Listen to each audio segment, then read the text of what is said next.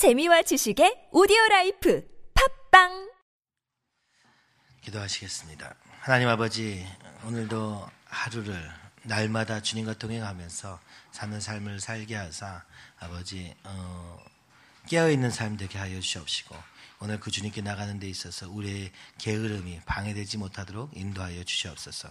오늘 이 말씀을 보면서 주여 아버지 우리 자신을 돌아보며 다시 또 일어나 주님과 함께 동행하는 걸음이 시작이 될 수 있도록 인도하여 주시옵소서. 예수님의 이름으로 기도하옵나이다. 아멘. 예, 우리가 잠언을 계속 보고 있습니다. 올 한 해 잠언을 계속 보고 있는데 잠언을 가다 보면은 이번에도 30개의 잠언이 끝난 이후에 이 게으름에 대한 이야기가 나옵니다. 근데 사실 잠언을 전체적으로 보면은 게으름에 대한 얘기가 꽤 많이 나옵니다. 또 다른 성경에는 사실 게으름에 대한 이야기가 나오질 않습니다. 다른 성경의 인물들을 보십시오. 바울을 보십시오. 뭐 게으름에 대해서 굳이 얘기할 필요가 없을 만큼 그럴 만큼 오늘 그 삶을 하나님 앞에 사는 삶이란 게으름과는 좀 거리가 멀다는 것을 우리가 알게 됩니다. 굳이 찾자면 하박국 선지자가 어 그죠 요나가 뭐 몇 가지 그런 경우들이 있지만 그러나 대부분의 경우는 이 게으른 사람의 모습은 등장조차 하지 않는 것을 보게 되며 그래서 잠언에서만 이 게으름에 대한 얘기를 합니다. 어, 그래서 이 게으름은 도대체 무엇인가 국어 사전을 찾아보니까 행동이 느리고 움직이거나 일하기를 싫어하는 태도나 버릇이라고 정해야 합니다. 그래서 이제 심리학자들 혹은 세상에 이 게으름을 어떻게 설명하는가 이렇게 보다 보니까 굉장히 저에게 와닿는 말이 있었습니다. 어린아이를 보라. 저는 어릴 적부터 뭐 청년 때 다 여러분 그러는 것처럼 뭐 새벽 2시가 돼도 3시가 돼도 잘 안 자는 올빼미형 인간으로 살아왔습니다. 그래서 믿음 생활을 하니까 아무래도 새벽 기도를 나가야 되는 상황이 자꾸 닥치니까 그래도 좀 일찍 잘 보려고 한 것이 그때 시작이었습니다. 그러나 결정적으로 바뀌게 되는 것은 바로 우리 아이들이 태어나면서부터였습니다. 저희 아이들은 해가 뜨면, 지면 자고 해가 뜨면 일어나는 아이들이기 때문에 그렇습니다. 여름으로 따지면 새벽 5시 전으로 해서 겨울 요즘같이 조금 추운 날씨가 되면은 아무리 늦어도 7시 전에는 일어나는 아이들 때문에 얼마나 정확하게 일어나는지 모릅니다. 그러고선 이그 책을 읽다 보니까 글을 읽다 보니까 아 아이들은 게으르지 않구나. 아이들은 더 자기 위해서 거기에 침대에 누워 있는 일도 별로 없습니다. 오히려 좀 자자, 좀 더 자자 해도 이 아이들은 절대로 싫다고 하면서 밖으로 가자, 어디 나가자 계속 그러는 걸 봅니다. 정말 아이들은 게으른 아이가 있을 수가 없구나. 원래 사람은 게으르게 태어나지 않았구나라는 것을 알게 됐습니다. 그 전까지만 해도 아 대부분 사람들이 게으르지 않은가 그걸 더 좋아하지 않는가 하는데 많은 심리학자들은 말합니다. 원래 게으르게 태어난 사람은 없다 이렇게 얘기합니다. 피터 드러커 경영대학원의 심리학과 교수인 미하이 칙센트 미하이라는 사람이 쓴 책의 이름이 몰입의 즐거움이라는 책입니다. 그는 거기서 그런 이야기를 합니다. 많은 사람들이 일 자체를 필요악이라고 생각하며 되도록이면 일하지 않는 것이 우리의 행복의 지름길이라고 생각한다. 그러나 사실은 대부분의 사람들이 이 어, 히스테리아와 우울증 증세에 시달리는 날이 일요일이라는 것입니다. 아무것도 하지 않는 날에 오히려 이 신경증적인 증세가 많이 발발하게 된다 라고 얘기합니다. 그래서 이것을 일요 신경증이라고 부르기도 한다는 것이죠. 오히려 주 5일이 되면서 노는 시간이 많아질수록 오히려 어떻게 될지 모르는 사람들이 늘어나는 것은 어쩌면 일이라는 것 자체가 필요악이어서가 아니라 일을 하기는 해야 된다. 이것이 우리의 삶에 의미가 있고 이게 하나님이 주어주신 것이라고 이야기하고 있습니다. 그런, 그러면서 여러 가지 연구 결과를 그의 책에 쓰고 있는데 그 중에서 어떤 사람이 목표에 집중할 때 비로소 몸까지 더 좋아진다는 연구 결과도 있다는 것을 설명합니다. 그러면서 그는 그 책에서 이렇게 씁니다. 목표가 없고 관, 교감을 나눌 수 있는 타인이 없을 때 사람들은 차츰 의욕과 집중력을 잃기 시작한다. 그렇게 얘기하는 것이죠. 게으름이라는 것은 우리가 이렇게 어, 방만하게 살고 뭐 아무 목표 없이 사는 삶은 즉 원래 자연스럽게 그렇게 되는 것이 아니라 목표가 잃어버렸 목표를 잃어버렸을 때 삶의 목표가 없을 때 그리고 그다음에 관계를 잃어버렸을 때 이 두 가지에 나타나는 증상이라고 어, 세상에 있는 심리학자들도 설명하는 것을 볼 수 있습니다. 목표와 그죠 관계 이 두 가지가 잃어버리면 계속해서 침대에 눕게 되는 삶, 삶으로 변하게 된다는 것을 이야기하고 있는 것입니다. 그래서 이 게으름에 대한 얘기 굳이 이렇게 많이 할까, 그죠? 우리가 잔소리 같이 들리는 열심히 살자, 부지런히 살자 이런 얘기가 왜 성경에까지 있는가를 찾다가 어, 김남준 목사님의 게으름이라는 책을 다시 한번 읽게 되보게 되었습니다. 사실 어, 신학교를 다니면서 저도 어떻게 하면 하나님께 더 나갈 수 있을까? 근데 하나님께 나간다는 걸음이 이렇게 어느 정도 하면 아 나 이제 충분히 했어 이렇게 되는 게 아니라 계속해서 또 하나님 앞에 나가야 될 것을 찾을 수밖에 없는 어찌 하나님 앞에서 내가 이만큼 했다고 나 이만큼 했으니까 됐죠? 나 이제 그냥 순종 끝? 난 이제 내 마음대로 삽니다. 할 수 있으니까. 그러다 보니까 어, 이 책을 읽게 됐던 적이 기억이 납니다. 그 김남주 목사님은 그 책에서 조국 교회, 즉 한국의 교회와 한국의 청년들을 향한 안타까움으로 이 책을 썼음을 이야기합니다. 그리스도인이라고 하지만 그리스도인의 살기를 위해서 노력하지 않는 오늘 이 시대에 대한 안타까움. 근데 무엇보다 자기 자신이 신학생 때부터 어떻게 하면 끊임없이 주님 앞에 더 설 수 있을까? 어떻게 해야 주님이 정말 기뻐하시는 삶을 살 수 있을까를 연구하며 그래서 생각하며 또 그 가운데 순종했던 그 걸음으로 그는 그 책, 게으름이라는 책을 썼습니다. 사실 이걸 설교를 준비하면서 그 책을 너무 의존하지 않으려고 많이 애써 보았지만 그만큼 생각한 사람이 과연 있겠는가 할 정도로 그 모든 분야에 대해서 쓰고 있어서 저는 혹시 여러분에게 기회가 된다면 이 책을 읽어보기를 권해드리고 싶습니다. 하나님의 나라와 하나님의 영광을 위해 산다고 우리는 말은 하지만 그 삶을 위해서 한 걸음을 뛸 수 없는 그것이 바로 게으름에 있었다고 그 목사님은 이야기하고 계시는 것입니다. 그러면서 이런 이야기를 합니다. 왜 오늘 우리가 게을러서는 안 되는가? 한 교회에 갔다가 대형 교회에 갔다가 목회자들과 같이 얘기를 하는데 어떤 목회자가 이런 얘기를 했다는 것입니다. 오늘날 그리스도인들은 구원을 동전 10원보다 조금 못한 것으로 여깁니다. 그래서 막 웃었다는 것입니다. 아, 구원이 10원보다 낫지. 뭐 이런, 이런 농담인 거예요. 아주 쓰잘데기 없는 농담이지만 너무 심각해졌다고 얘기합니다. 왜냐? 정말 하나님을 믿는다고 얘기하고 구원을 받았다고 말하지만 구원을 받은 데 만족하지 않고 그 성화를 이루어가는 길에까지 가는 사람이 별로 없음을 알고 있기 때문에 그것이 안타까움으로 이야기를 하게 됐다는 얘기로 시작하게 되는 것입니다. 오늘 우리가 게으르다고 하는 것은 무엇입니까? 하나님 앞에 있지 않기 때문에 하나님을 향해서 더 거룩해고자 하는 우리에게 성화의 길을 준비하셨고 이 길을 가라고 말씀하심에도 불구하고 그 길을 가는 데는 인색하고 세상이 되는 바쁠지 몰라도 하나님 앞에서는 여전히 똑같은 삶을 살면서 구원의 가치를, 구원의 감격을 세상의 그 어떤 것보다 더 낮은 것으로 만들어 버리고 있는 그리스도인들에 대한 안타까움으로 시작하게 되는 것을 볼 수 있습니다. 그리스도인이지만 세상과 똑같이 살면서 심각상조차 느끼지 못한다. 그래서 그렇게 하나님과의 동행이 없기 때문에 그 씨름이 없기 때문에 어떻게 하면 더 거룩해질까 어떻게 하면 이것을 순종할까 하는 치열함이 없기 때문에 그 속에서 누려지는 영적인 기쁨까지도 느끼지 못하며 사는 그래서 어, 그는 얘기하고 있는 것입니다. 거룩의 걸음을 부지런히 걸어가지 않는 자는 영적인 기쁨도 없다. 영적인 기쁨이 없기 때문에 또 다시 반복적인 삶에 이르게 되고 또 지치게 되고 그래서 그 지침으로 말미암아 더 이상 그 길을 가려고조차 하지 않고 그러다가 결국 정욕에 그리고 세상의 욕심에 빠져버리는 이 게으름의 패턴들을 아주 자세하게 설명한 책이 아주 얇지만 자세하게 설명한 책이 이 김남준 목사님의 게으름이라는 책입니다. 에덴 동산에서도 이런 일이 있습니다. 우리는 어, 하나님 앞에서 일하지 말고 성경만 보자 이렇게 얘기합니다. 그런데 일을 마치 이 세상이 생각하는 것처럼 되도록 하지 않는 것이 좋은 것인 것처럼 생각하는 이유는 에덴 동산에 쫓겨나면서 남자들에게 이 일에 일에 그죠 노동에 그런 어, 저주를 내리셨기 때문입니다. 여자에게는 임신의 고통을 주셨다고 말하며 어, 남자에게는 이래도 계속해서 가시와 엉겅퀴가 가득한 상태가 될 것임을 예언하시면서 이것이 하나님을 떠난 결과라고 설명하고 있는 것입니다. 그런데 자세히 보면 하나님이 이 세상을 창조하시고 나서 오늘 인간을 그 죄를 짓기 전에 에덴 동산을 떠나기 전에도 그들에게 일을 시키셨음을 볼 수 있습니다. 근데 그 일은 무엇입니까? 바로 지어진 동물들과 식물들의 이름을 짓고 그들과 다, 다 그들을 다스리는 일이었던 것입니다. 그러니까 성경도 일 자체를 하지 말아라 하는 것이 아니라 무엇이 문제입니까? 바로 하나님을 떠났기 때문에 오늘 우리가 아무리 열심히 일해도 열매가 잘 나타나지 않는다는 것. 그리고 그로 인한 고통이 계속된다는 것이 우리에게 주어진 저주라고 얘기하고 있는 것입니다. 오늘 어떻습니까? 우리가 아무리 열심히 해도 잘 결과가 나지 않는 것을 보면서 우리는 기억해야 됩니다. 이것이 하나님을 떠났기 때문이라는 사실을 기억해야 됩니다. 그리고 또 다시 주님께 나아가야 되는 것입니다.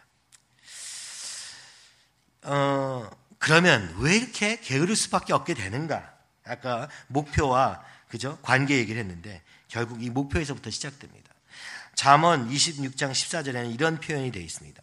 문짝이 돌적이를 따라서 도는 것 같이 게으른 자는 침상에서 구르느니라. 문이 달려 있습니다. 문이 달려 있으면 문이 움직이면 안 되죠. 그래서 고정시킵니다. 거기에 이제 연결되어 있는 부분을 보통 힌지라고 말하죠. 그래서 이렇게 꽂아가지고 도라는 과대 벗어날 수 없게 만드는 것이죠. 게으른 사람의 삶의 모습을 자문은 이렇게 설명합니다. 문짝이 그 힌지를 따라서 도는 것 같이 계속해서 반복해서 돌기는 합니다. 그런데 그 도는 중심이 무엇이냐? 침대라고 얘기하는 것입니다. 침대를 따라서 도는 삶. 이 그려지죠? 아마 여기 계신 분들은 그런 사람이 별로 없기 때문에 지금 여기 자리에 나와 있는 것 같습니다. 그죠? 그러네. 그런데 외견상으로는 매우 부지런히 사는 삶도 있습니다. 아침부터 저녁까지 일하고 사람들을 만나고 계속된 예배에 규칙적으로 참석하고 얼마나 바쁩니까? 그것이 우리의 삶입니다.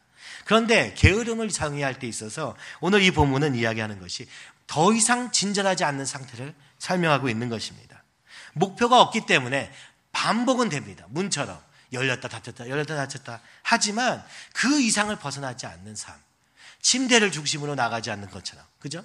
오늘 우리의 편안함 가운데서 머물러 있는 삶 그래서 조금 더 더 나아가지 않는 그림을 참원 26장 14절을 이야기하고 있는 것입니다 목표가 없을 때 반복되는 삶은 피곤합니다 그러다 보면 영혼이 지치고 몸은 지쳐버리고 더 이상 그 의무를 하지 않기 위해서 애쓰게 되고 그러다가 어느 순간 그, 그 의무조차도 그렇게 반복적이나마 했던 것들도 내팽개쳐 버리게 됩니다.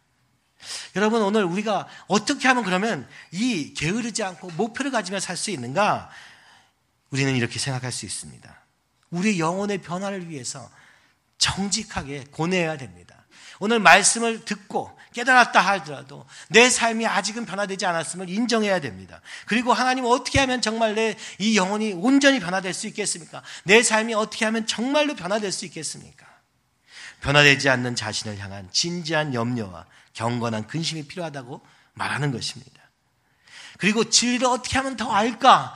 오늘 시간이 날 때마다 어떻게 하면 주님께 더 나아갈 수 있을까 하는 그런 열심이 필요한데 그 열심은 말씀과 기도와 그죠? 예배를 통해서 날마다 주님께로 나아가고자 하는 그 마음의 자세가 없이는 이 게으름은 비록 계속해서 문과 같이 반복적인 삶을 산다 할지라도 우리의 삶에서 살아서 역사하는 능력이 될 수 없음을 오늘 이야기하고 있는 것입니다. 또 끊임없이 하나님의 은혜를 구할 수밖에 없는 자리에 있는 것. 이것이 우리의 진정한 예배라고 말씀하고 있는 것입니다. 여러분, 삶의 목표가 있어야 됩니다. 그 목표는 하나님을 향해서 있어야 됩니다. 그 상황, 그 말씀을 향하여서, 하나님의 진리를 향하여서 잊지 않는다면 우리는 저절로 반복적인 삶에 머물러 있게 되는 것입니다. 여러분, 이 게으름이 왜 무서운가? 오늘 본문은 이야기합니다. 이 지혜자가 포도원과 밭을 지나갑니다. 보니까 가시덤불이 가득합니다. 거친 불이 덮여 있고 담이 무너져 있습니다. 여러분 아마 이런 생각을 했을 것입니다. 그죠? 게으른 자와 지혜 없는 자의 얘기를 하면서 이런 얘기를 한 것이죠. 여러분, 게으른 자가 무엇을 했기 때문에 이렇게 되었습니까? 혹시 그가 가시덤불을 심었습니까? 혹시 그것에 거친 풀이 자라는 것을 보면서 물을 줘가지고 가꿨더니 거친 풀이 이렇게 웅성하게, 망, 그러니까 왕성하게 되었습니까? 아니면 경계석을 갖다가 가서 재미로 부셔서 그 경계석이 무너진 것입니까? 이 게으름의 진짜 무서운 문제는 아무것도 하지 않았기 때문에 이렇게 되었다는데 문제가 있는 것입니다. 다른 죄들은 무엇을 하기 때문에 그렇죠. 욕심을 부려서 뭔가를 하고 뭔가를 해서 죄가 됩니다. 근데 이 게으름의 특징은 무엇입니까? 아무것도 하지 않으면 저절로 되는 게 이 결과라고 얘기하는 것이죠. 오늘 잠언 24장 30절에서 34절에 나타난 이 가시덤불과 거친 풀과 무너진 담은 뭘 해서 그렇게 된 게 아니라 아무것도 하지 않았기 때문에 이렇게 되는 것입니다. 그래서 이게 은밀하고 이거에서 시간이 걸리는 것이죠. 사실 다른 사람에게 눈에 보이게 게으른 사람도 있겠지만 사실은 눈에 보이지 않게 게으른 게더 무서운 것입니다. 뭔가 분주히 하고 있는데 사실은 거기에 마음을 다하지 않았기 때문에 근데 어느 날 보면 가시덤불이 웅성하고 그죠? 거친 풀과 담은 무너져 있고 이런 일들이 벌어진다고 이야기하고 있는 것입니다. 그래서 이 게으름은 우리가 싸워야 될 영적 대적이다. 이렇게 얘기하는 것이죠. 가만히 있으면 이것은 이런 얘기입니다. 우리 인간은 가만히 있으면 은혜 받고 가만히 있다가 깨닫게 되고 이런 존재가 아니라는 것입니다. 우리는 끊임없이 말씀을 보고 끊임없이 기도하고 주님께 매달려야 겨우 알게 되고 조금 알게 되는 그런 존재라는 것입니다. 이 농사와 같이 계속해서 심고 비를 내리고 물을 주고 하는 그런 경작의 과정이 없이 갑자기 은혜를 구하는 것. 이것이 게으른 자의 특징이라고 얘기하는 것이죠. 그래서 그 책에 가다 보면은 나중에 그런 얘기가 나옵니다. 우리는 이렇게 기, 하나님이 은혜 주실 때까지 나는 기도할 수 없어. 하나님이 은혜 주실 때까지 는 말씀도 볼 수 없어. 하나님이 은혜 주실 때까지 나는 교회에 나갈 수도 없고 이것도 할 수 없고 저것도 할 수 없어. 그런 얘기들을 합니다. 여러분, 오늘 우리는 우리라는 사람은 이 인간이라는 존재는 가만히 있으면 이 오늘 본문처럼 가시덤불과 거친 불과 돌담이 무너질 수밖에 없는 존재. 라고 말씀하고 있는 것입니다. 그래서 오늘 우리가 부지런히 주님을 향하여서 열망을 가지고 그 주님 앞에 나아간 일을 최선을 다해서 하지 않으면 어느 순간 이런 일이 벌어지게 된다고 말씀하시며 그래서 잠언은 끊임없이 이 게으름에 대한 경고를 하고 있는 것입니다. 근데 여기서 보니까 게으른 자와 지혜 있는 자가 지혜 없는 자가 동시에 등장합니다. 이 지혜 없는 자의 지혜는 원래 이제 성경에서 말하는 지혜로 얘기할 때는 호크마라는 단어를 써야 되는데 그죠? 이 호크마는 하나님이 주신 지혜죠. 그래서 하나님을 경외하는 것이 지혜의 근본이다 할 때도 이 호크마가 쓰이는 것이죠. 아, 우리의 인생의 승리의 비결은 하나님을 경외함으로 나가서 나가는 거라는 것입니다. 그래서 이 특별한 하나님의 지혜가 언제 주어지느냐? 하나님 앞에 엎드린 자에게 주어진다는 것이죠. 근데 오늘 본문은 그 호크마라는 단어를 쓰지 않고 있습니다. 만약 이 호크마라는 단어를 썼으면 이런 뜻일 것입니다. 여러분, 여러분이 하나님의 지혜를 가지지 못하면 이런 삶이 될 것입니다. 이렇게 얘기할 수 있을 거예요. 하나님의 특별한 경험이 없으면 여러분의 삶은 가시던 불과 엉겅기가 막 가득한 삶이 될 것입니다. 이런 말이 될 것입니다. 근데 여기에 이 지혜는 한글로는 지혜로 번역되어 있지만 원어로는 레브입니다. 이건 무엇입니까? 마음이죠. 여기에 지혜 없는 자는 마음이 없는 자입니다.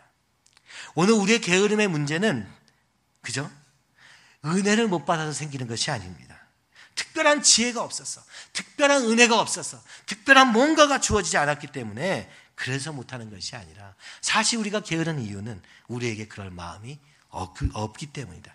그 마음이 부족하기 때문이다. 전심으로 하지 않기 때문이라고 이야기하고 있는 것입니다. 여러분 기도를 할 때도 마찬가지입니다. 성경 읽어도 마찬가지입니다. 오늘 예배를 드릴 때도 우리가 어떤 마음의 자세를 가지느냐를 하나님이 보고 계신다는 것입니다. 그것을 보실 수 있는 분은 하나님밖에 없지만 그 결과는 굉장히 자명하다는 것이죠.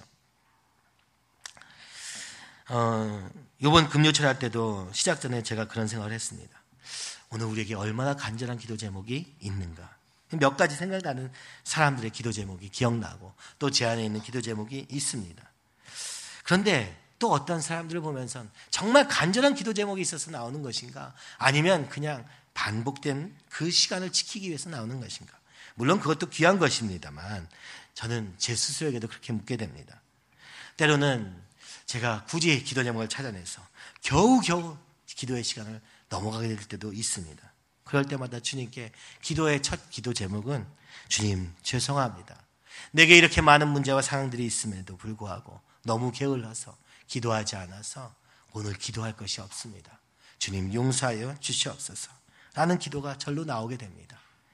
어제 우리 금요일 날 우리 불렀던 찬양, 기도하면 되는데 왜 걱정하십니까? 그 찬양을 부르면서도 제가 그 찬양을 부르다가 제 스스로에게 묻게 됩니다.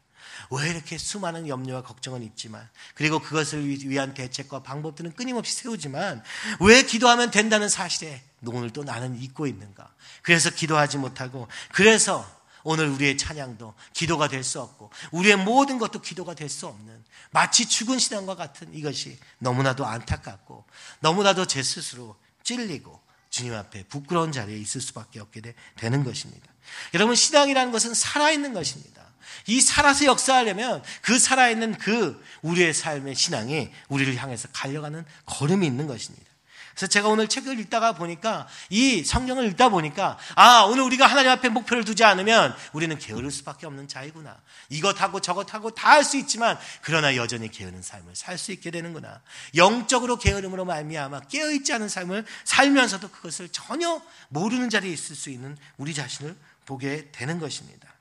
여러분, 오늘 우리가 세상의 일에 성공에 목표를 둘 수도 있습니다. 나 자신을 위해서 어떤 목표를 세우면서 달려갈 수도 있습니다. 그런데 그 목표는 영원하지 않아서 가다가도 또 없어지고 가다가도 또 바뀌는 것이 이런 목표입니다.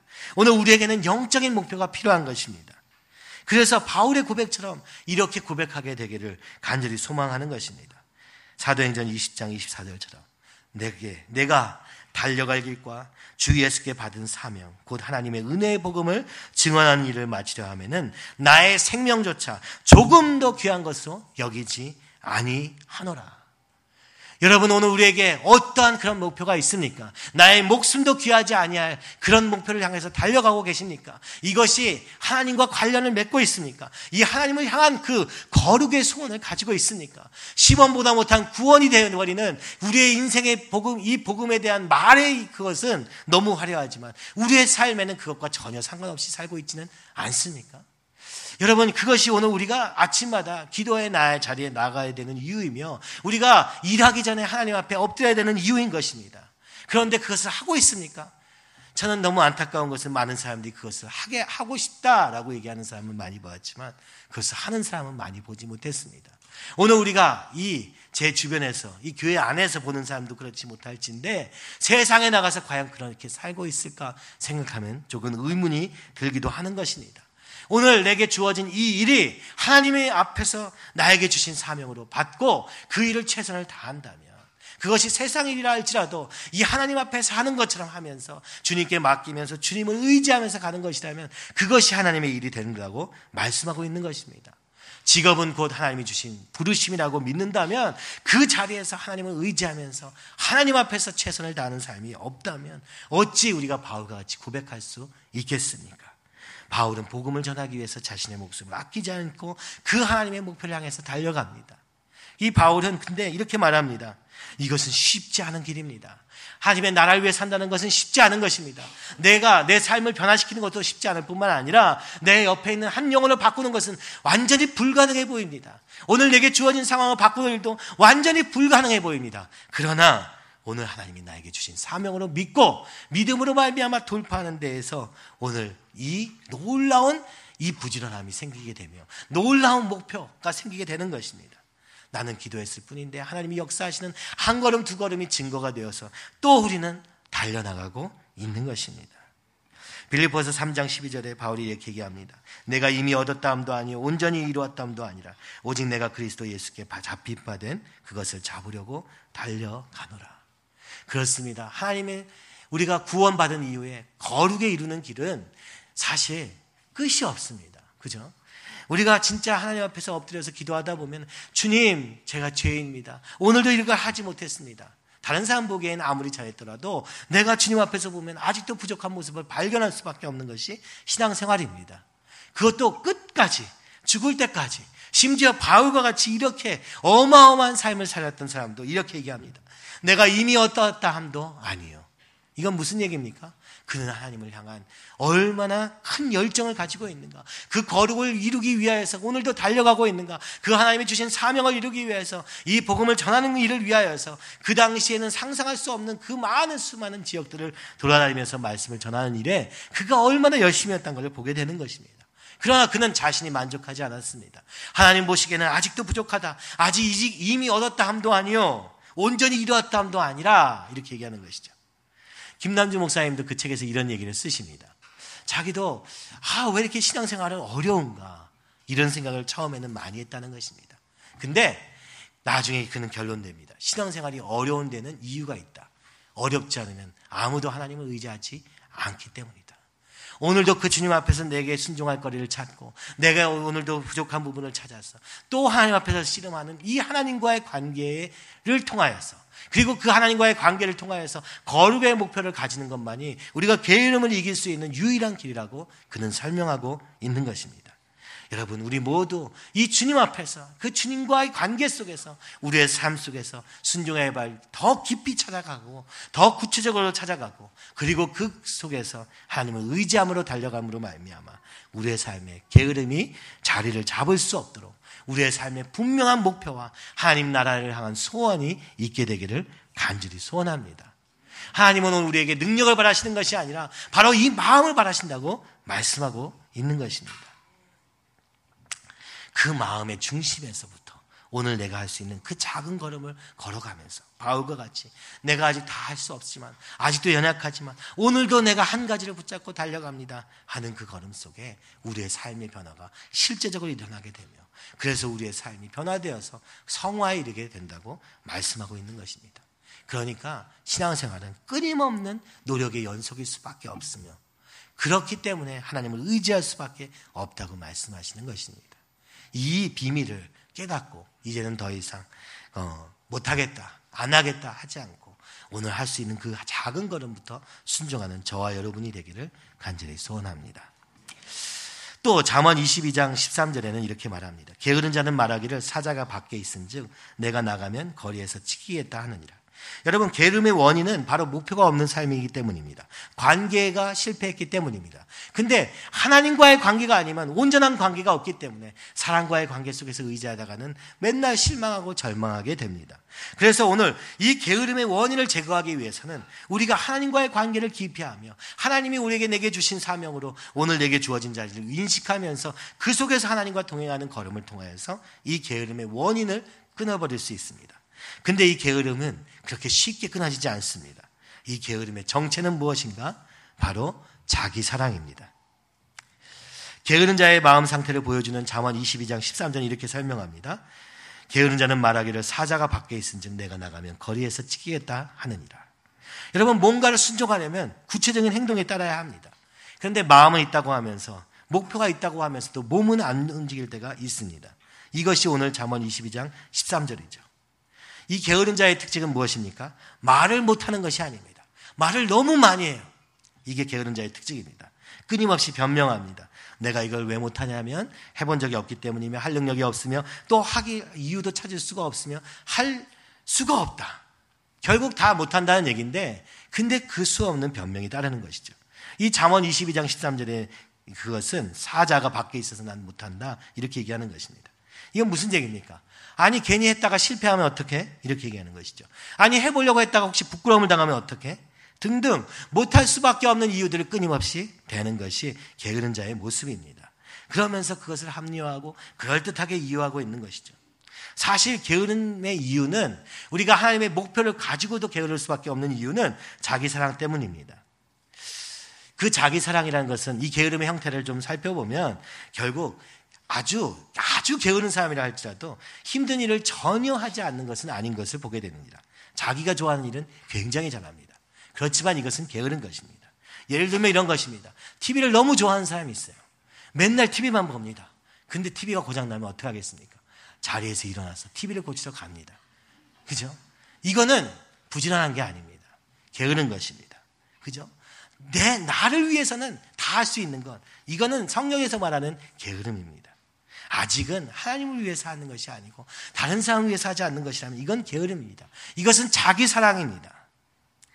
여러분, 거룩한 삶의 목표를 가지고 그것을 성취하기 위해서 날마다 주님께 영광 돌리기 위해서 내 삶에 주님께 영광을 돌리기 위해서 얻는 벌원보다 지금 당장 좀 더 편하게 살고자 하는 자기 자신의 육적인 욕구를 붙잡는 것. 이것을 게으름이라고 말하는 것입니다. 그리고 끊임없이 말하는 것입니다.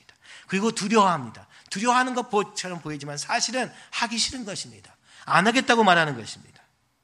이러한 사람은 정욕대로 사는 삶에 결국 빠지고 말게 된다고 말하고 있는 것입니다. 이 김남주 목사님도 사실 청년 목회를 많이 하시잖아요. 그래서 이제 헌신된 청년들이 굉장히 많은데 그 가운데 얻었던 경험이 아닌가 하는 생각을 제가 읽으면서 계속하게 되었습니다. 왜 하지 않니? 이렇게 물어보면 싫어서요. 이렇게 얘기한다는 거죠. 왜 최선을 다하지 않았니? 힘들어서요. 이렇게 얘기한다는 거예요. 이게 게으른 사람의 특징입니다. 자기 몸을 너무 아끼다가 정욕에 빠지게 되기까지 놔두는 상태. 이것이 자기 사랑이라고 이야기하고 있는 것입니다. 그러니까 오늘 우리가 하나님의 나라를 위해서 살겠다, 하나님의 영광을 위해서 살겠다 한다면 그 한순간 오늘 내가 조금 더 편하기 위해서 어, 모든 기회가 덜어지는 그 순간에 싸워서 이기지 않으면 사실은 게으름에서 벗어날 수 없습니다.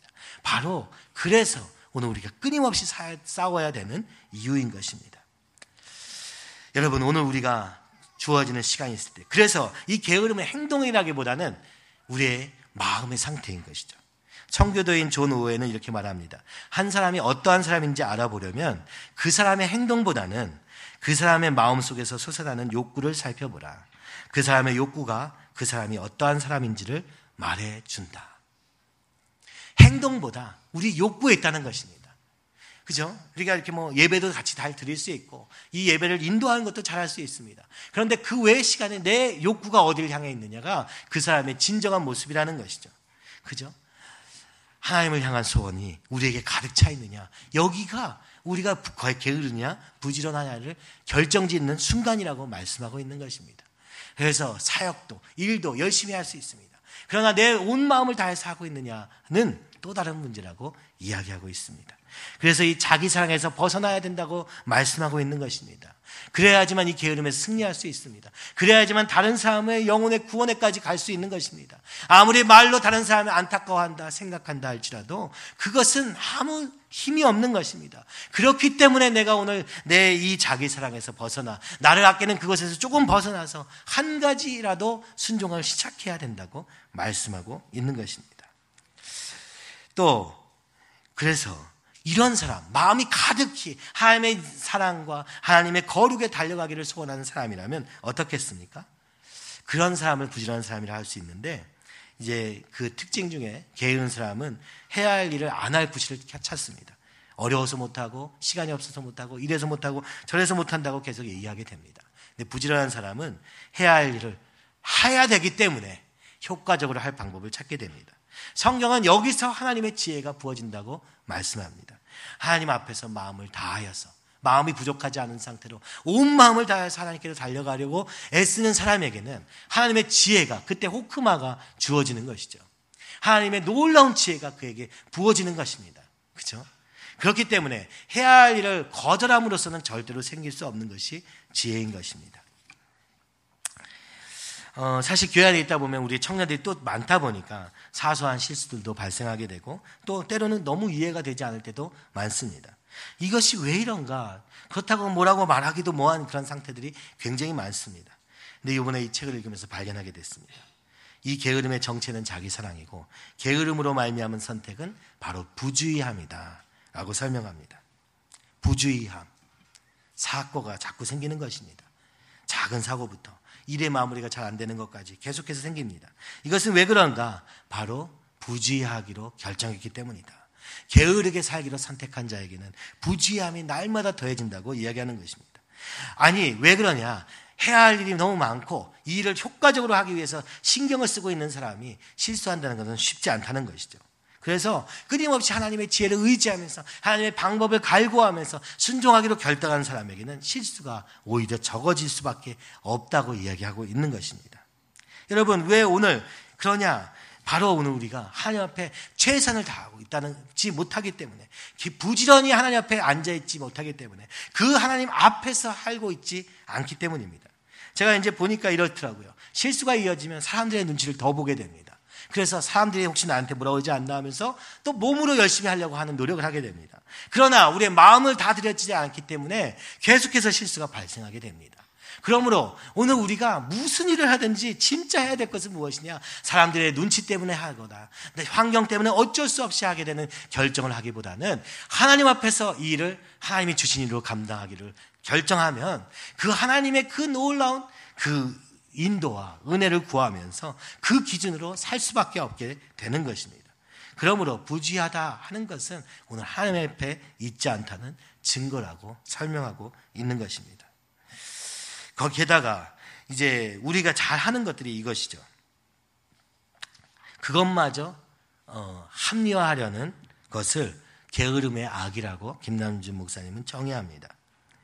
어떤 사람들이 흔히 연약함이라고 부르는 것의 실체는 게으름의 악인데 그것을 정직하게 인정하지 않고 연약함이라고 두루뭉실하게 포장하여 넘어가는 것이기 때문이다. 다시 말해서 게으름에 부정직을 더한 것이다. 그는 그 책에서 쓰고 있습니다. 여러분, 오늘 우리가 실수할 수 있습니다. 너무 뭐라고 하는 것도 잘못된 것이겠죠. 그러나 우리가 인정해야 됩니다. 내가 하나님 앞에 다 하지 않았기 때문에 이런 실수가, 이런 상황이 계속해서 벌어지는구나.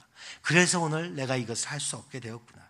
하나님이 오늘 우리에게 감당할 만한 시험을 주신다고 하셨는데 오늘 감당한 시험 앞에서 내가 감당하지 못했다면 하나님 주님 용서하여 주시옵소서.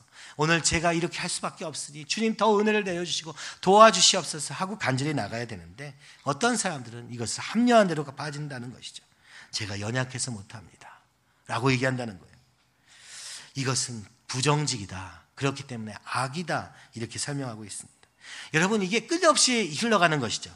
사실은 하나님 앞에서 시작했으면 하나님 앞에서만 하기로 결정하고 하나님 앞에서 이 모든 것을 책임지감 있게 감당했더라면 아무 문제가 되지 않을 것을 사람들 속에서 눈치 보다가 보니까 계속해서 변명하는 자리에 놓일 수밖에 없고 그 속에서 스스로는 나는 못하는 사람이라고 확신하게 되는 것입니다. 그런 순간에는 하나님도 없는 그런 삶이 되고 말게 되는 것입니다. 그래서 이것을 부정직한 것이다 라고 얘기하는 것이죠. 오늘 우리가 어떻게 살아야 되겠습니까? 하나님 우리에게 능력을 구하시지 않습니다. 오늘 우리의 마음의 전부를 드리기를 소원하고 계시는 것입니다. 오늘 내게 어떤 주어진 상황이 있든지, 어떤 사람들이 있든지, 어떤 일이 있든지 이것을 하나님 앞에서 받기로만 한다면, 그리고 하나님 앞에 무릎 꿇고 주님 어떻게 하겠습니까? 지혜를 구하며 주님이 말씀하시는 대로 한 걸음 한 걸음 순종만 한다면 우리에게는 게으른 삶은 없는 것입니다. 또 이 길이 쉽지만은 않기 때문에 그죠? 우리는 쉽게 자기 사랑으로 돌아서 버리게 됩니다. 그리고 경, 그 결과 우리는 정욕에 헤매는 삶을 살아보기도 했습니다. 또 부지함의 연속 속에서 다른 사람의 눈치만 보면서 반응하기도 합니다. 그러다 보니까 계속해서 모든 반응이 사람에 대한 반응일 수밖에 없고 그러다 보니 하나님 앞에서 정직하게 인정하고 엎드리는 것을 할 수 없는 지경에 이르렀는지도 모르는 것입니다.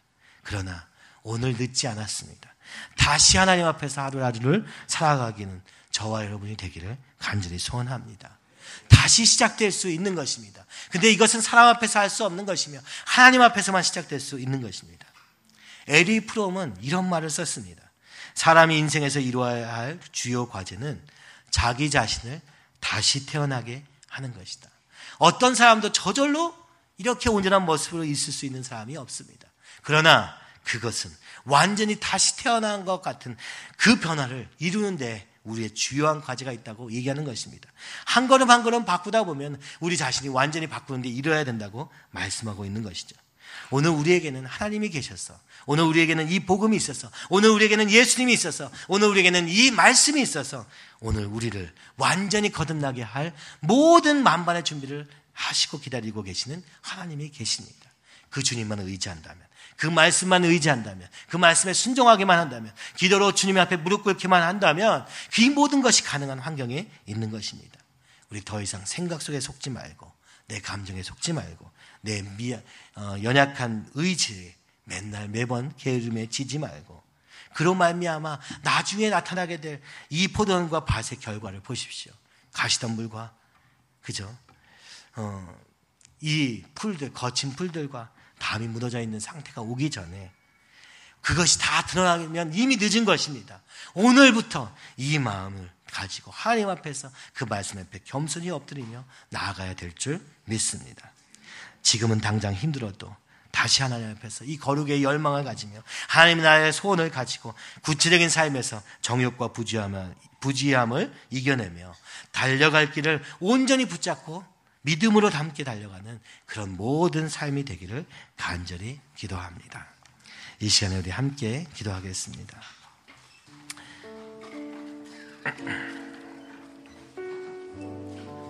오늘 우리를 하나님의 나라를 위해서 한 공동체로 불러주셨습니다.